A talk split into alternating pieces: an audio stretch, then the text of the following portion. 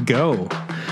Mike Abendroth here, No Compromise Radio Ministry, quoting Jackie Gleason and the Honeymooners.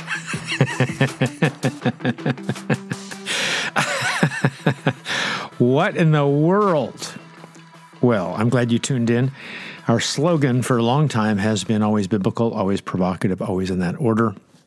I don't know if that's the scoop anymore. You've probably heard me with my machinations about changing the name and the look and everything else, and we'll see what happens. I'm, I'm tending toward, well, it doesn't have to be daily radio because I'm not on the radio every day anymore. And so, I mean, how many people actually listen every day? Probably a few. If my mom was alive, she would. my kids do. I make them. Just kidding. I think my children basically said, Dad, we'll listen to all those shows after you're gone so then we can just kind of get to remember you that way. But right now we live with, or before they moved out of the house, we live with No Compromise Radio Ministry. I still don't have a very strong voice.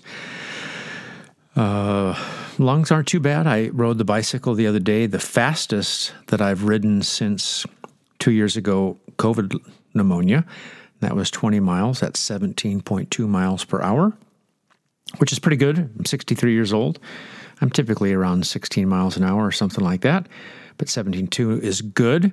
Uh, I was preaching on Sunday a jet tour of Romans, and Charlie, our crack sound guy, he noticed my voice was giving out, so he kept turning up my volume. So sometimes I need that, and uh, we might need that today. I'm not sure. I was saying to myself this week, self, uh, I said to myself, I'm going to do one more sermon uh, that's something that I've done in the past, maybe done some work on. I'll do some more work on it to freshen it up some, but uh, before I get back into Luke, I'll I'll do that. Well, the passage I picked was from 1 Peter chapter 5 casting all your cares upon him because he what cares for you.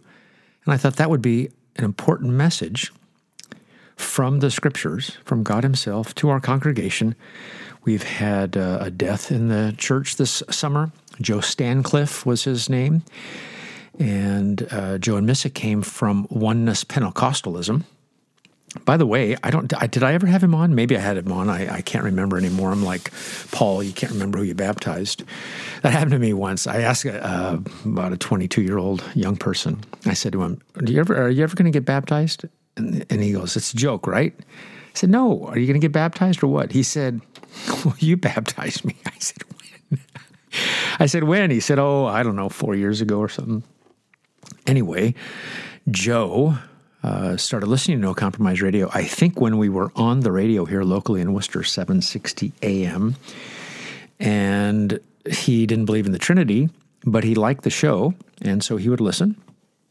And then he became a Calvinistic Unitarian. And he said, Could I attend the church with my wife, Missa, and my daughter? And I won't cause any problems. I won't talk about the Trinity, but I just would like to come. Okay, sure. Well, anyway, Joe got saved. Joe, of course, loves the Trinity. Uh, he's worshiping the triune God even now, face to face. And he loved it anytime I talked about Trinitarian theology, baptizing in the singular name of the Father and of the Holy uh, uh, and of the Son and of the Holy Spirit or Holy Ghost. I was reading some old creeds, so I'm thinking Holy Ghost.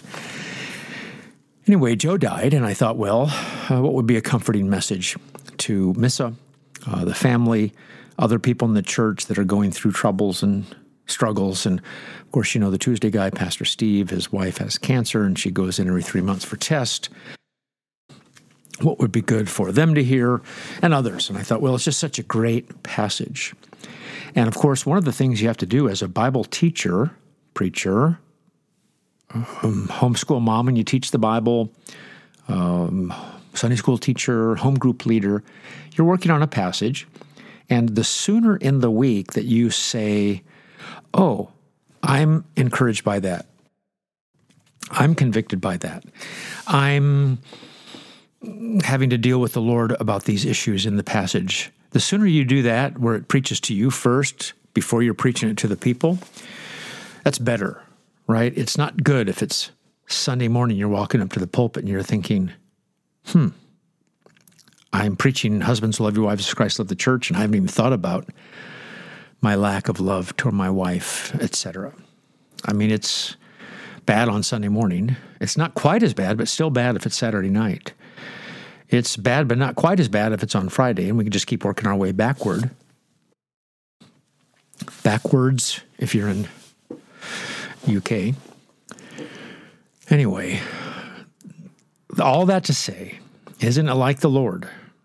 People say it's just like the Lord for us to pick a passage thinking it's for someone else, then I have to live it myself. And then I'm the one that needed it. oh, uh, besides my my lack of, of voice, I have these weird rashes on both arms. I've got these weird earlobe cysts on both sides. I have kind of a blood disorder, and so there's a systemic problem. It's not systemic racism, uh, but it's systemic blood problem. And so I went and got a biopsy, et cetera. And then the doctor calls you and tells you what it is and all that. So, anyway, all that to say, this is such a great passage and it's ministered to me, so I want it to minister to you. Isn't that the way it really should go? This is how the Lord has encouraged me or convicted me or helped me. And then you want to help someone else. And that's one of the great things about even when you read the Bible, you think, oh, I just read the Bible and I learned this, and then you want to tell the family. I have to keep pushing the cough button. You can't tell that, but I'm just going to have to struggle through with the voice. I haven't talked much all day. I guess I made a phone call. That was about it. I've been just trying to study this passage, so it is what it is. If you, dear listener, are going through some kind of trial, health trial, uh, problem trial, are, are most trials problems? Problem child trial, finances, health, relationships. I almost sound like this could be some I don't know, Chip Ingram message or something, right? They just always preach on those things and fill up churches, but they're still important to talk about. This is a good passage for you. So if you have a Bible, it is 1 Peter chapter 5 verses 6 through 11 is what we are going to be talking about on No Compromise Radio Ministry. You can probably get the sermon version of this in a week or two, or maybe you already heard it, I'm not sure. But lots of times I just say to myself, well, I'm just going to work on a sermon and then I'll sit and talk about it because it's just in my it's in my mind. It's in my DNA. It's in my blood. Everything's in my blood now that's not supposed to be, and everything that's supposed to be isn't there. uh, which is, by the way, why I got so sick when I got COVID and had to go to the hospital because I already have a compromising pre existing condition.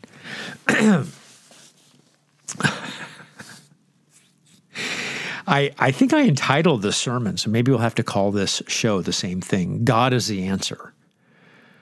Whatever the question is when it comes to the trial, why am I going through the trial? God's the answer. How long is this trial going to last? God is the answer. Uh, why is the severity of the trial so steep? God's the answer. Whatever questions you might have in the middle of it all, how long is it going to last? How long is it going to affect me? Is it going to kill me? Uh, all these things, God is really the answer to all our questions. And of course, in First Peter, there's a bunch of suffering people, and they aren't necessarily going through trials of suffering that are health related, aside from getting killed. and I'm not making fun of that, I'm making fun of the way I said it. Uh, there, it's persecution. And maybe some listen in countries that are getting persecuted. But for most of us who listen here in the uh, Estados Unidos, I, I, just started, by the way, on my Duolingo. I've been doing uh, modern Hebrew the last 299 days. And I thought, you know what? If you're going to spend five minutes of day on Hebrew, you might as well do other languages. So now I do four languages. I do Greek, modern Greek, and some of that I kind of know because of uh, Koine Biblical Greek. And then I do Latin, Latin. I don't, I don't know any Latin except I see words and I go, oh, there, I, I get that because I, I know a lot of our words are Latin based. And then I thought might as well do Spanish too. A lot of Spanish speaking people. Problem is, in certain languages, you put, like if you say white rice, some languages you say rice white, and some you say white rice, and some you say the the rice of white, or you know, I, I get them all mixed up. So if I start speaking in tongues, uh, you'll know what's going on. Jesus said that in this world we're going to have tribulation, did he not? John chapter 16. Paul said he's troubled on every side, 2 Corinthians chapter 4. And of course, in our lives, we are going to face trials. Sometimes it's because of our own stupidity and sin. Sometimes it's because of the fallen world. Sometimes it's because of other people's sin. Uh, but trials are a, a way of life. And if you're not in a trial now, praise the Lord, you can rejoice with other folks who are rejoicing and weep with those who weep, but sooner or later, then you'll go through the trial, right? And short of the Lord's return, we'll all have to face that ultimate trial, and that is death. For some, it'll be an accident, some, it'll be uh, prolonged uh, death. We don't know what's going to happen, but we do know that uh, we'll go through trials. And the other thing, too, that makes us vulnerable to trials is they're not just our trials alone, right? We have many of us, uh, spouses. I mean, I'm talking about plural us, spouses. We don't have spouses. This is not uh, some kind of southern Utah show. We have a spouse, we have children, we have grandchildren, we have friends, we have relatives, we have people at church that we love. And so you're, you're more susceptible to having to go through trials via other people because you love them and they love you if you want to try to get rid of trials, monasteries won't do. Uh, moving to Amish country won't do. There, wherever you are, there's going to be trials. And First Peter's good because it's the most severe trial that is suffering and persecution unto death, and running for your lives, running from your homes. And so this is how you respond to trials in First Peter. Then all the lesser trials if that's the greatest trial, here's how you're supposed to get through it. How do you get through lesser trials? It's with the same, not formula, but with the same person. And that is the person of the Son, the Lord Jesus. One of the things about this passage that some people forget is instead of just saying to ourselves, What's it tell me to do? It tells me to be humble. It tells me to cast my cares. It tells me to resist. It tells me to be sober. It tells me to. Uh, I can't remember what the other one says. Um, my Bible's open to Romans, not First Peter. All right, we're going to just find out. That's okay. I'm not uh, so prideful as to say, Spencer, go ahead and take care of that resist him, firm in the faith, knowing the same kinds of suffering are experienced by others, uh, etc. We we don't just look at those, although they're there, and that's important for us because that's our response. But what you see in this passage is particularly God centered.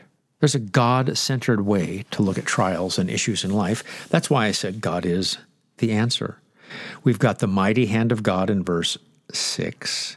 Verse 7, He cares for you. Then in verse 10, he's the God of all grace.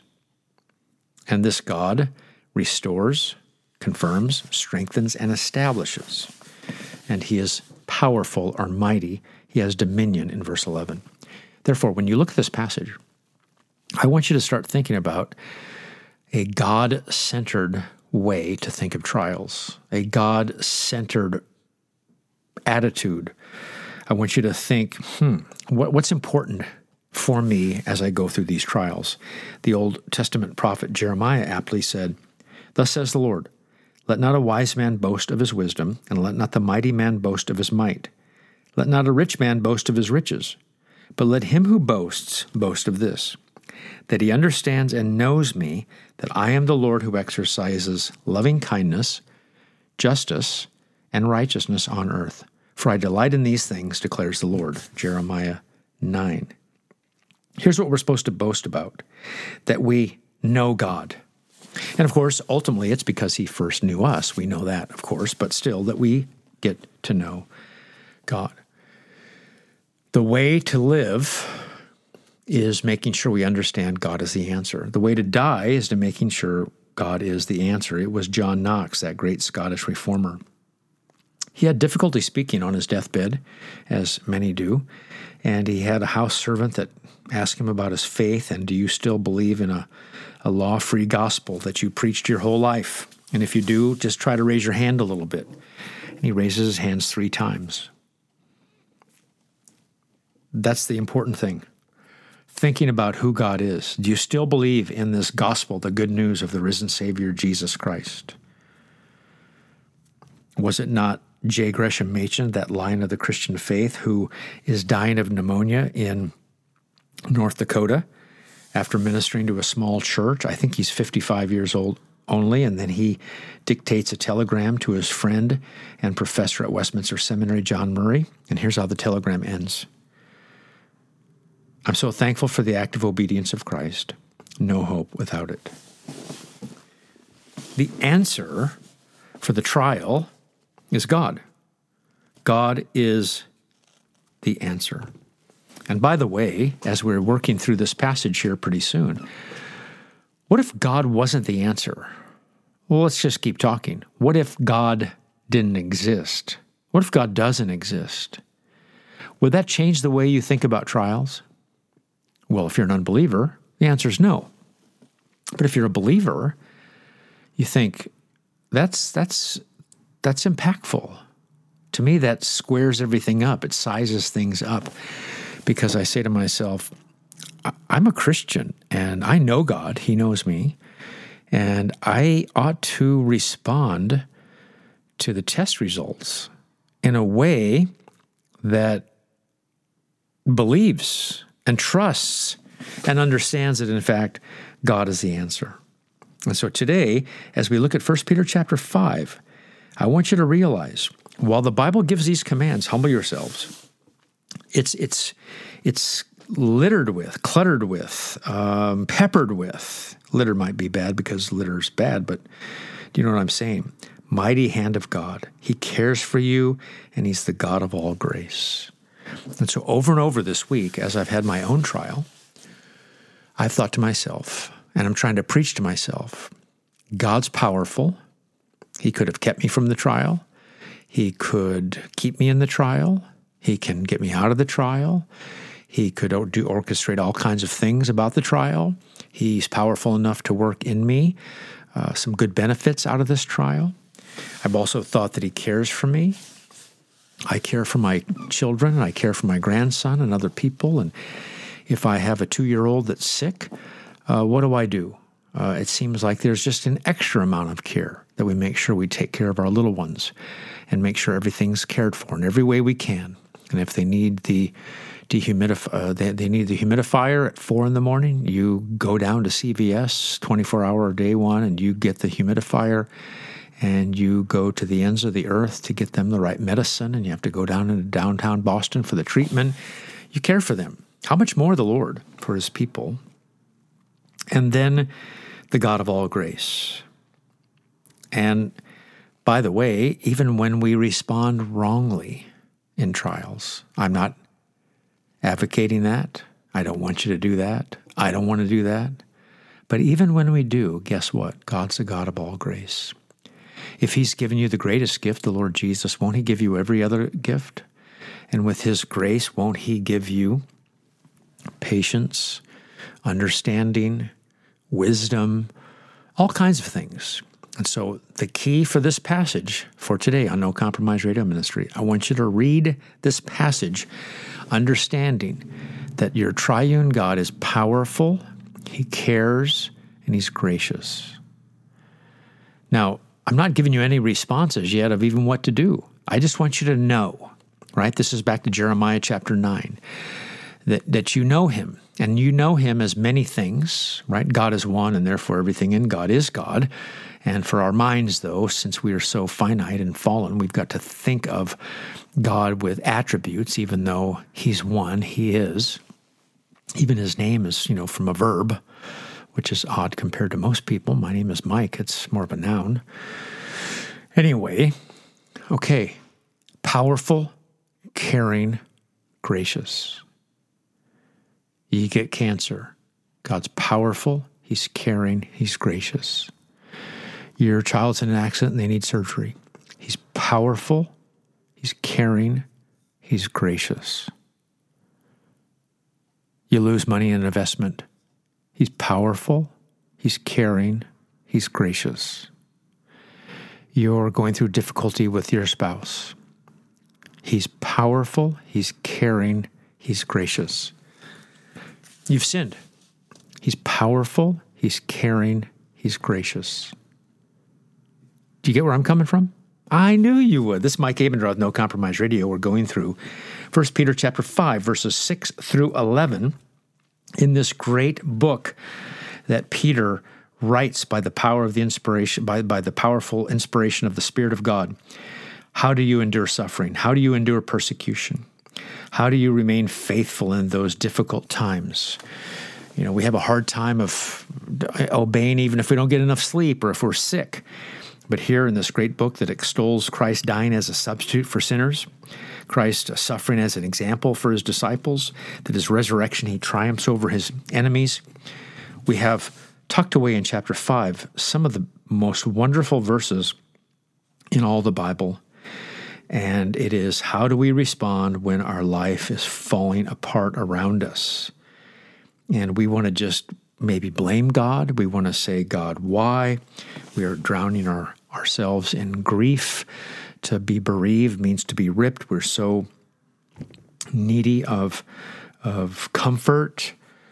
Uh, there's death around us, cancer around us, trials around us, broken relationships, real sorrow, real pain, real grief. What's going on? In this passage, you're going to see the right way to respond since God is powerful, He cares, and he's gracious. What is the response to the Christian, for the Christian who's going through a very deep, dark valley, even unto death? And you think, hmm, God's mighty, he's caring, he's gracious. Power, care, grace. Hmm. How many times am I going to say that today? Hmm. I sound like Pat Abendroth. He does that, I think, too. Hmm. Well, we're in trials.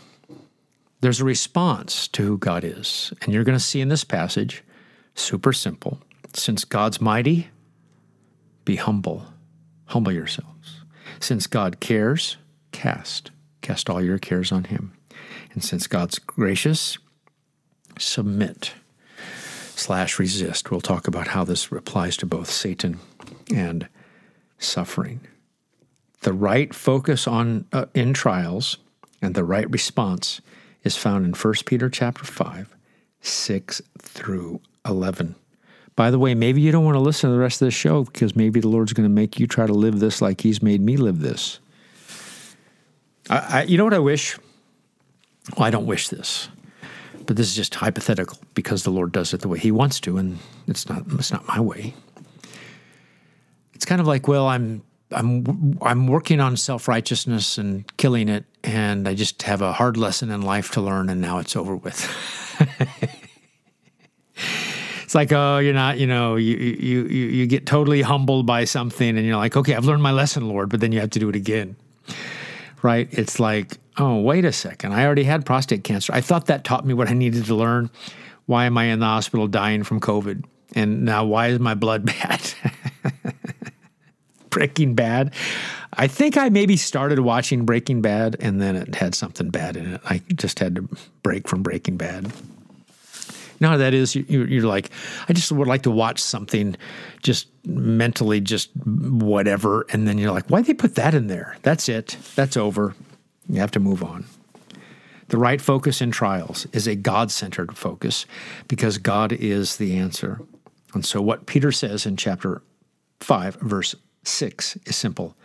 Humble yourselves, therefore, under the mighty hand of God, so at the proper time he might here he may exalt you. Since God is mighty, humble yourselves. Now he's been talking about humility. He talked about humility to the young men who need to be subject to elders in verse 5. He talked about how everyone needs to be humble toward one another. He says later on in verse 5 Clothe yourselves, all of you, with humility toward one another. Put on the apron of a slave, in other words. For God opposes the proud, but gives grace to the humble.